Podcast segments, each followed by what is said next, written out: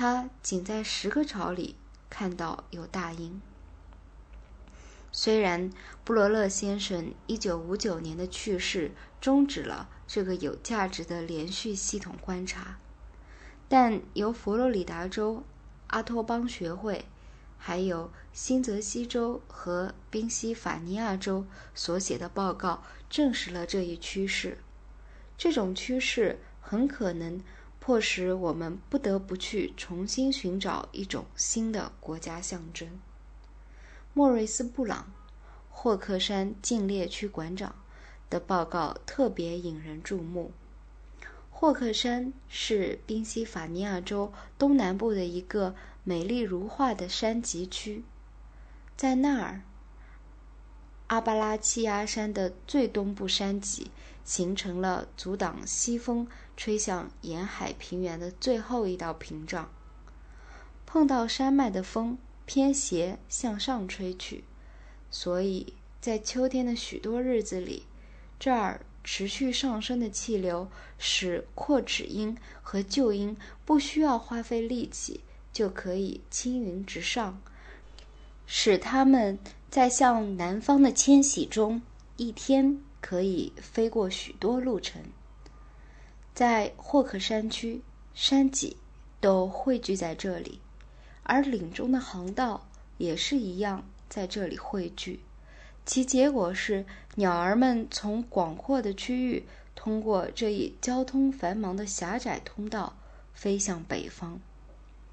莫瑞斯·布朗作为禁猎区的管理人，在二十多年的时间里，他所观察到并实际记录下来的鹰，比任何一个美国人都多。秃鹰迁徙的高潮是在八月底和九月初，这些鹰被认为是在北方度过夏天后返回家乡的佛罗里达鹰。深秋和初冬时。还有一些大鹰飞过这里，飞向一个未知的过冬地方。它们被认为是属于另一个北方种的。在设立禁猎地区的最初几年里，从1935到1939年，被观察到的鹰中有40%是一岁大的。这很容易从它们一样的暗色羽毛上认出来，但是最近几年中，这些未成熟的鸟儿已变得罕见了。在1955到1959年间，这些幼鹰仅占鹰总数的百分之二十，而在1957年一年中，每32只成年鹰里仅有一只幼鹰。霍克山的观察结果与其他地方的发现是一致的。一个同样的报告来自伊利诺斯州自然资源协会的一位官员艾尔登·福克斯。可能在北方筑巢的鹰沿着密西西比河和伊利诺斯河过冬。福克斯先生1958年报告说。最近统计了五十九个鹰中，仅有一只幼鹰。从世界上唯一的鹰禁猎区——萨斯奎汉纳河的蒙特约翰逊岛上，出现了该种类正在灭绝的同样症候。这个岛虽然仅在康诺云格坝上游区八英里，离兰卡斯特郡海岸。大约半英里的地方，但它仍保留着它原始的洪荒状态。从1934年开始，兰卡斯特的一个鸟类学家兼禁猎区的管理人赫伯特 ·H· 伯克教授就一直对这儿的一个鹰巢进行了观察。在1935年到1947年期间，伏窝的情况是规律的。并且都是成功的。从1947年起，虽然成年的鹰占了窝，并且下了蛋，但却没有幼鹰出生。在蒙特约翰逊岛上的情况，与佛罗里达一样，流行着同样的问题。一些成年鸟栖息在窝里，生下了一些蛋，但却几乎没有幼鸟出现。要寻找一个原因的话，看来只有一种原因可以符合所有的事实，即鸟儿的生殖能力由于某种环境因素而降低，以至于现在每年几乎没有新的幼鸟产生来传种接代了。由美国鱼类及野生物服务处的著名的詹姆斯·迪维特博士所进行的多种实验显示出，在其他鸟类中确有同样的情况正在人为的产生着。迪维特博士所进行的一系列杀虫剂对野鸡和鹌鹑影响效果的经典实验，确证了这样一个事实。即在 DDT 或类似化学药物对鸟类双亲尚未造成明显毒害之前，已可能严重影响它们的生殖力了。鸟类受影响的途径可能不同，但最终结果总是一样。例如，在喂食期间将 DDT 加入鹌鹑的食物中，鹌鹑仍然活着。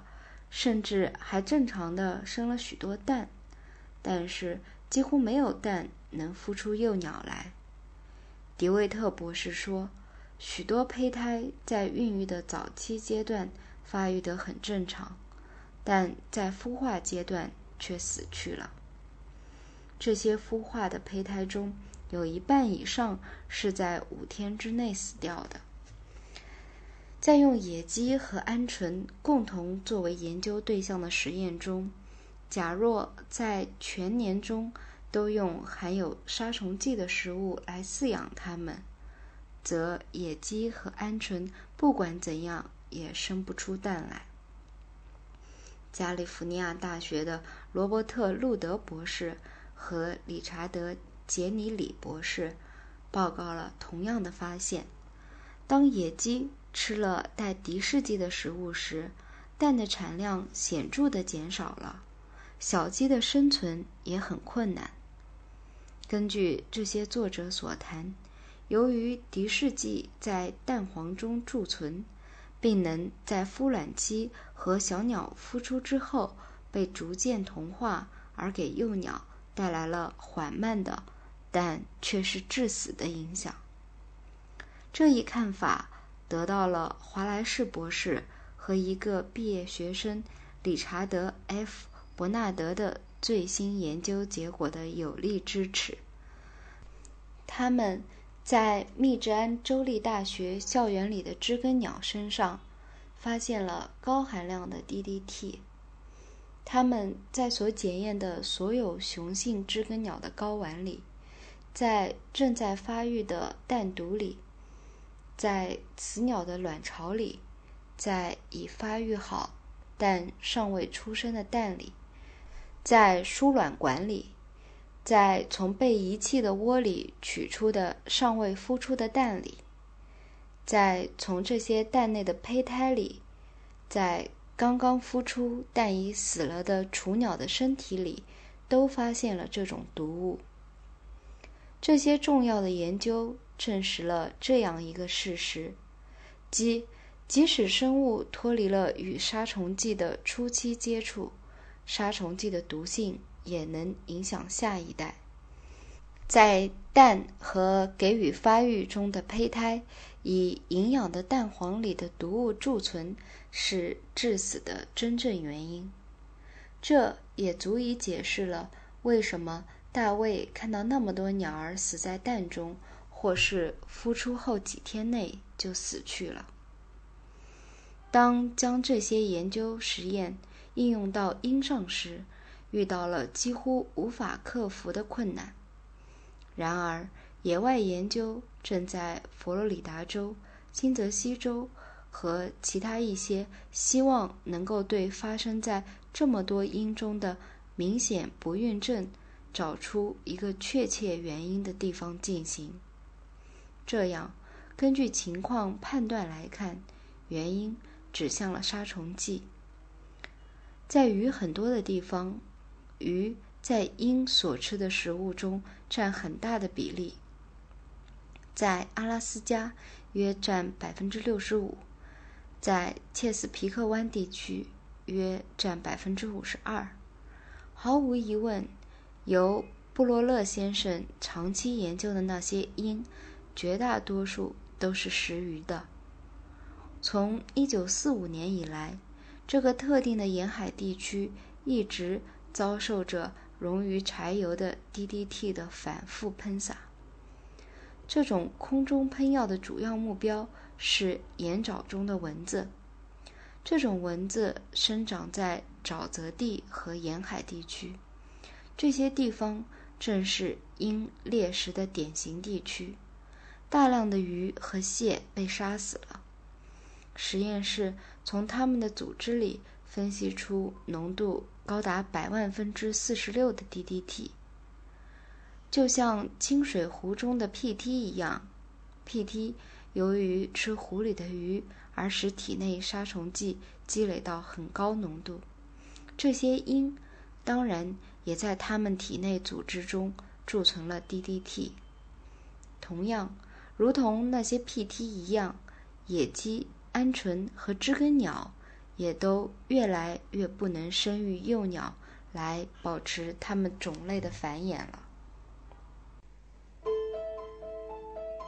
家常读书之作，感谢您的收听。